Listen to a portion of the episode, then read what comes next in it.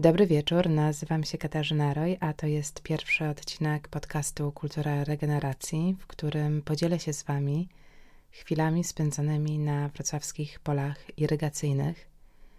Nagrywam tę audycję w piwnicy Galerii Design Była Wrocław i towarzyszy mi olbrzymia ekscytacja, ale też e, uzasadniona obawa – nie mam gotowej formuły i będę tu improwizować. Dodatkowo chciałabym podzielić się z Wami moimi nagraniami terenowymi pól, a tu dodam, że jestem w tym temacie powiedzmy żółtym dziobem.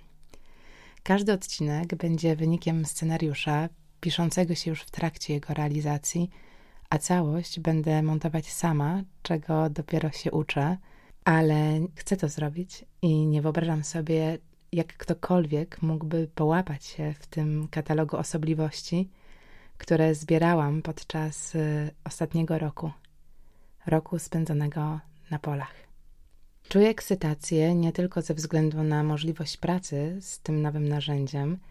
Cieszę się, bo to okazja, żeby uporządkować wszystkie dotychczasowe notatki, powracające wątki, a przede wszystkim przesłuchać ponad setkę nagrań nie wszystkie mogę jeszcze udostępnić, ale wiele z nich tak i chęć podzielenia się nimi z Wami jest dla mnie wielką motywacją. Ale jeżeli macie jakieś uwagi, zarówno do samego brzmienia, jak i prezentowanych tu treści, piszcie do mnie. W opisie audycji znajdziecie jakimi kanałami komunikacji. A jeżeli znacie jakieś historie lub jesteście w posiadaniu artefaktów związanych z wrocławskimi polami irygacyjnymi, to tym bardziej napiszcie do mnie. Jest jeszcze wiele białych plam w biografii tego miejsca i wierzę, że przy Waszej pomocy uda się je wypełnić.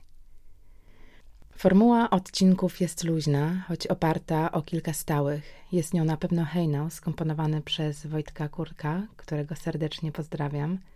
Usłyszeliście go na początku audycji. Z Wojtkiem poznaliśmy się podczas jego improwizacji w Żyjni w ramach projektu Canti Specializati – a wątek ten chciałabym rozwinąć w innym odcinku poświęconym audiosferze wrocławskich pól irygacyjnych. Inną stałą są nagrania terenowe, fragmenty przeprowadzonych przeze mnie rozmów, a także temat przewodni, czyli pola oraz tytułowa Kultura regeneracji. Żeby ją wytłumaczyć, muszę cofnąć się w czasie i o tym będzie pierwszy odcinek, czyli jak z Żyjni w Galerii Design Bewła Wrocław trafiłam do miejskiej oczyszczalni ścieków, będącej obecnie w stanie spoczynku.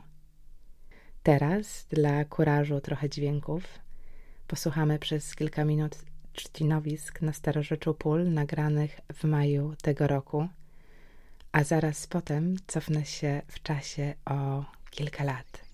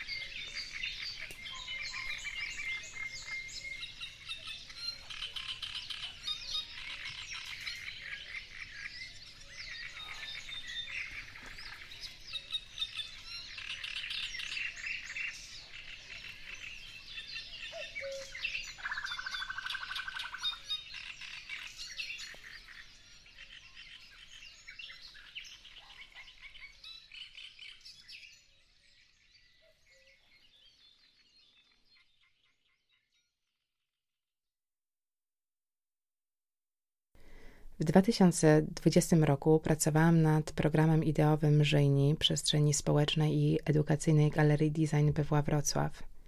Praca nad nią samą ruszyła dwa lata wcześniej i punktem wyjściowym było nadanie jej tej specyficznej nazwy.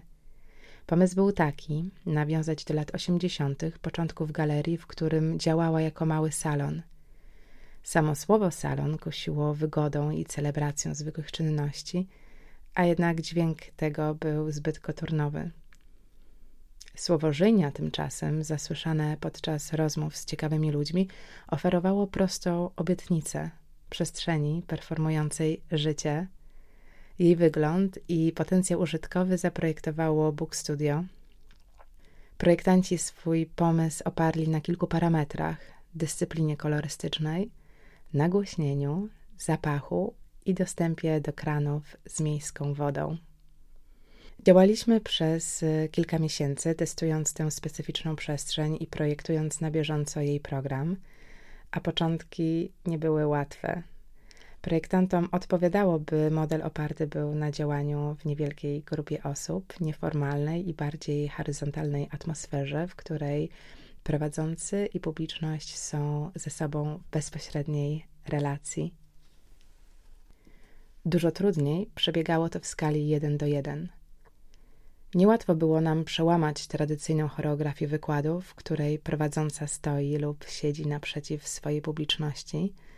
Dodatkowo meble podpowiadały raczej, by na nich zalec lub się wręcz na nich położyć, co również nie pomagało w słuchaniu lub wygłaszaniu tradycyjnego wykładu.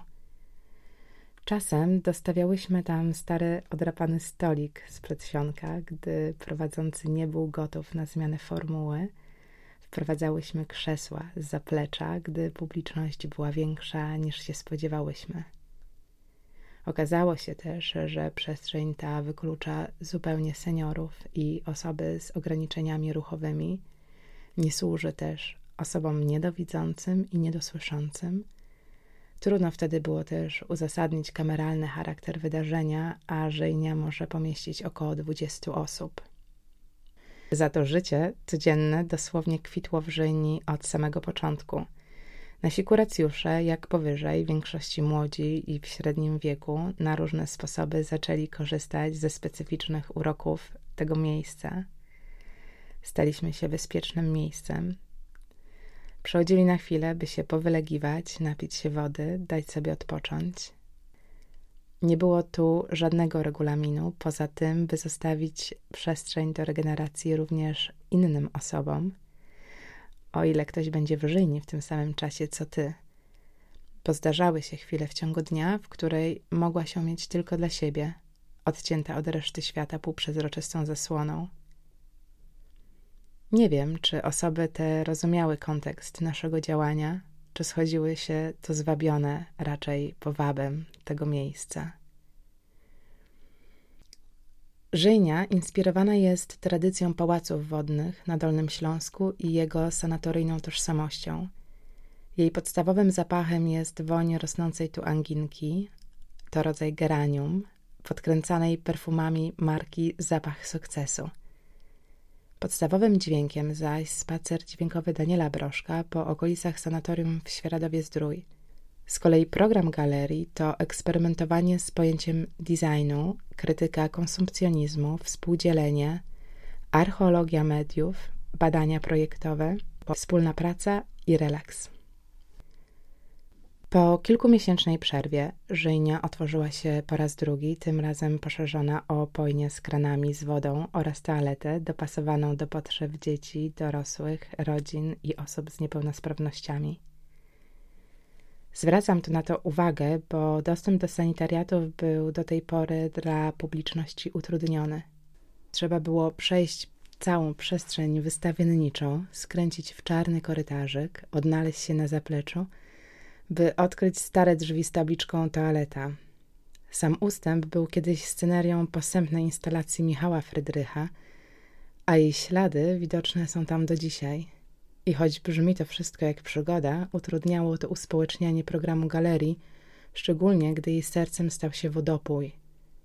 Uświadomienie sobie tej prostej korelacji podziałało stymulująco na moją wyobraźnię. Był luty 2020 roku, gdy rozpoczęłyśmy Kulturę Regeneracji, program społeczny Żyjni. Jak się później okazało, było to pierwsze i ostatnie wydarzenie z planowanego cyklu. Otwierała go Okime Emiko setem i performancem zaprojektowanym bezpośrednio pod tą przestrzeń. Zaprosiła do tego Darię Krawczyk i Adama Zduńczyka. Performance miał tytuł Calmness, The Study of Calm – Artyści dosłownie rozdawali zebranym chwilę spokoju. Później przez kilka jeszcze tygodni można było w godzinach funkcjonowania galerii zrobić sobie tą inhalację, przyłożyć do bolesnego miejsca kompres lub termofor, a także oczyścić swoje zatoki, używając specjalnie skonstruowanych do tego celu obiektów. Konrad Dybicki, ich autor, zaprojektował balneo jako prototyp do dalszego eksperymentowania – i wtedy odkrył się kolejny potencjał żyjni, performowania designu zamiast jego prezentowania. Możesz nie tylko dotknąć przedmiot, lecz także go użyć. Kuracjusze i kuracjuszki chętnie nawet po nie sięgali, zostawiając w toalecie galerii swój materiał biologiczny, a doświadczenie to tylko wzmogło obraz naszego przerażenia, gdy przyszło już realizować nam reżim sanitarny. Potem, po kilku miesiącach od wybuchu pandemii, znów się spotkałyśmy w podobnym składzie i zaczęłyśmy pracować nad projektem Nie jesteś sama, sanatoryjnym seansem dla jednego widza. Była to seria ćwiczeń konsultowanych ze specjalistkami Joanną Czarny i dr Edytą Szczuką, wyreżyserowanych przez Emiko. Dramaturgię napisała Anka Herbut, a w filmach instruktażowych wystąpili ponownie Daria i Adam – Emiko zaprojektowała sytuację tak, by w galerii można było samodzielnie odegrać rozmaite sceny według zasad podanych w instruktażach. Po pierwsze, czuła kontrolę oddechu, a potem długie W wokalizowane w pustej wannie. Następnie przeciągłe wyciąganie języka, autodotyk, a na końcu spektakularne ziewanie. Sami posłuchajcie fragmentu.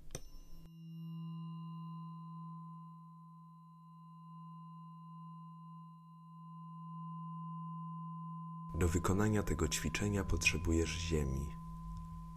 Stań twardo na ziemi. Nie znam nikogo, kto by sam ziewał w galerii, albo we wakacje, albo w towarzystwie. Ziewanie uspokaja nerwy i reguluje nerw błędny, który biegnie po twarzy, bokami wzdłuż szyi, dalej przez klatkę piersiową, płuca i serce. I który do rozwoju potrzebuje ludzi. Jak nie ma ludzi, bo jest pandemia na przykład, możesz zrobić małą symulację. Jak nie ma ludzi, zacznij mówić o ziewaniu. Opowiadanie o ziewaniu otwiera linię produkcyjną ziewania. Wytwarza radykalną empatię. Buduje grube jak gałęzie więzi między ziewającymi ciałami. Jeśli jednak od reprezentacji wolisz prezentację, możesz też od razu zacząć ziewać.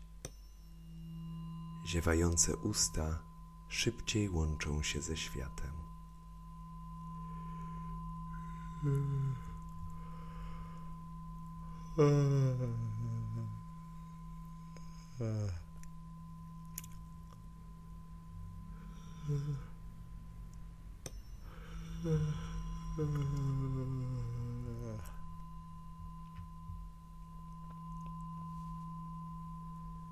Jeżeli jeszcze nie ziewasz, możesz lekko pouciskać sobie policzki palcami. Kiedy już zaczniesz ziewać, poczujesz, jak spiera się z Twojego ubrania poczucie bycia w niewłaściwym miejscu albo w niewłaściwym czasie. Jak po raz pierwszy w życiu możesz za pomocą własnego samopoczucia zdefiniować samo dobro i homeostazę. Jak ludzie, słowa i rzeczy zaczynają do siebie pasować. Jak całuski, cukiereczki, ciasteczka. Poziewaj jeszcze trochę, a poczujesz, jak napięcia omdlewają skuteczniej niż pani Bowary. Ziewaniem zapraszamy do siebie to, co jest na zewnątrz i wypuszczamy, co było w środku. Teraz możemy już zawsze dbać o siebie i o to, co na pierwszy rzut oka nami nie jest, bo wiemy już, że nie jest nami tylko na pierwszy rzut oka. Ziemia na przykład. Ziewanie to zaraźliwy, fizjologiczny regulator. Pozwala poczuć własny ciężar i swoje miejsce na mapie. Tutaj nie musisz zasłaniać ust, nie musisz dbać o dekorum, nic nie musisz. Pozwól rozdziawionej gębie wejść w intymne relacje. Bądź otwarty, bądź otwarta, bądź otwarte.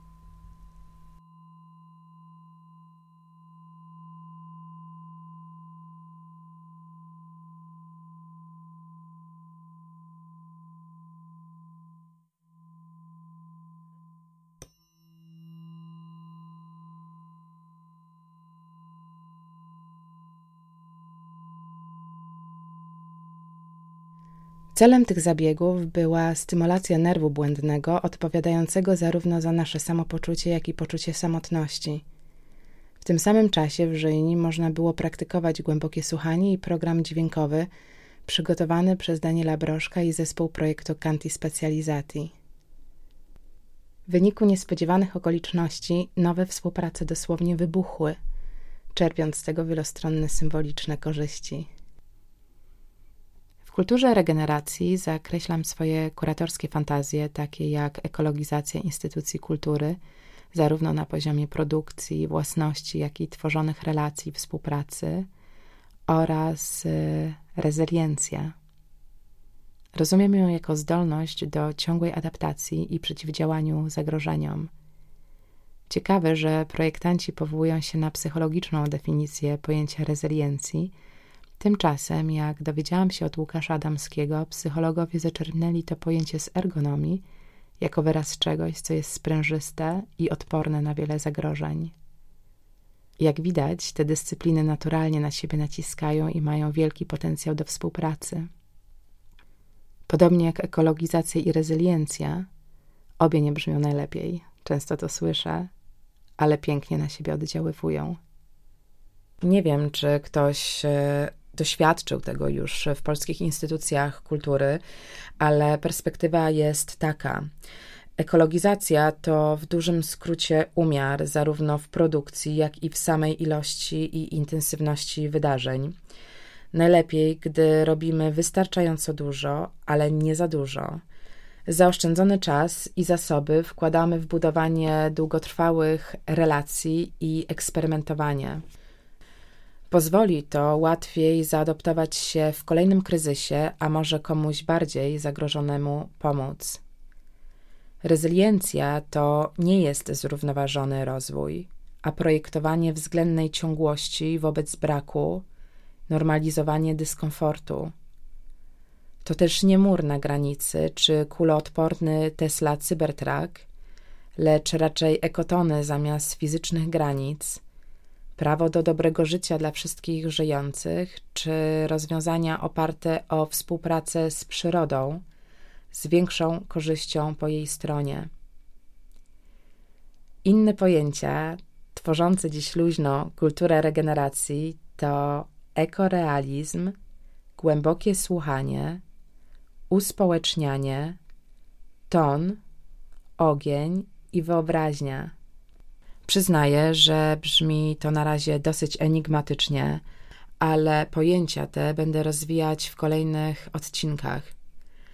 To, co chciałabym, żebyście zapamiętali i zapamiętały teraz, zawiera się w wyrażeniu regeneracja i rezyliencja i dotyczy zarówno samego człowieka, jak i cały otaczający go ekosystem. Drobiąc te wątki, w polu dyscyplin projektowych natknęłam się na kilka opracowań i raportów dotyczących wrocławskich pól irygacyjnych i dostrzegłam w nich olbrzymi potencjał do zastosowania w praktyce idei kultury regeneracji. A same pola przeczytałam przez ideę sanatorium, które służy człowiekowi niejako przy okazji, koncentrując się przede wszystkim na własnej odporności i dobrostanie roślin i zwierząt tam żyjących. Jak wyglądały moje początki i czym są wrocławskie pola irygacyjne, dowiecie się w następnym odcinku. Opowiem o nich wraz z dr Aleksandrą Gierko, z którą nagrałam rozmowę we wrześniu tego roku. Rozpoczyna się ona od pytania, skąd wzięło się tu mokradło.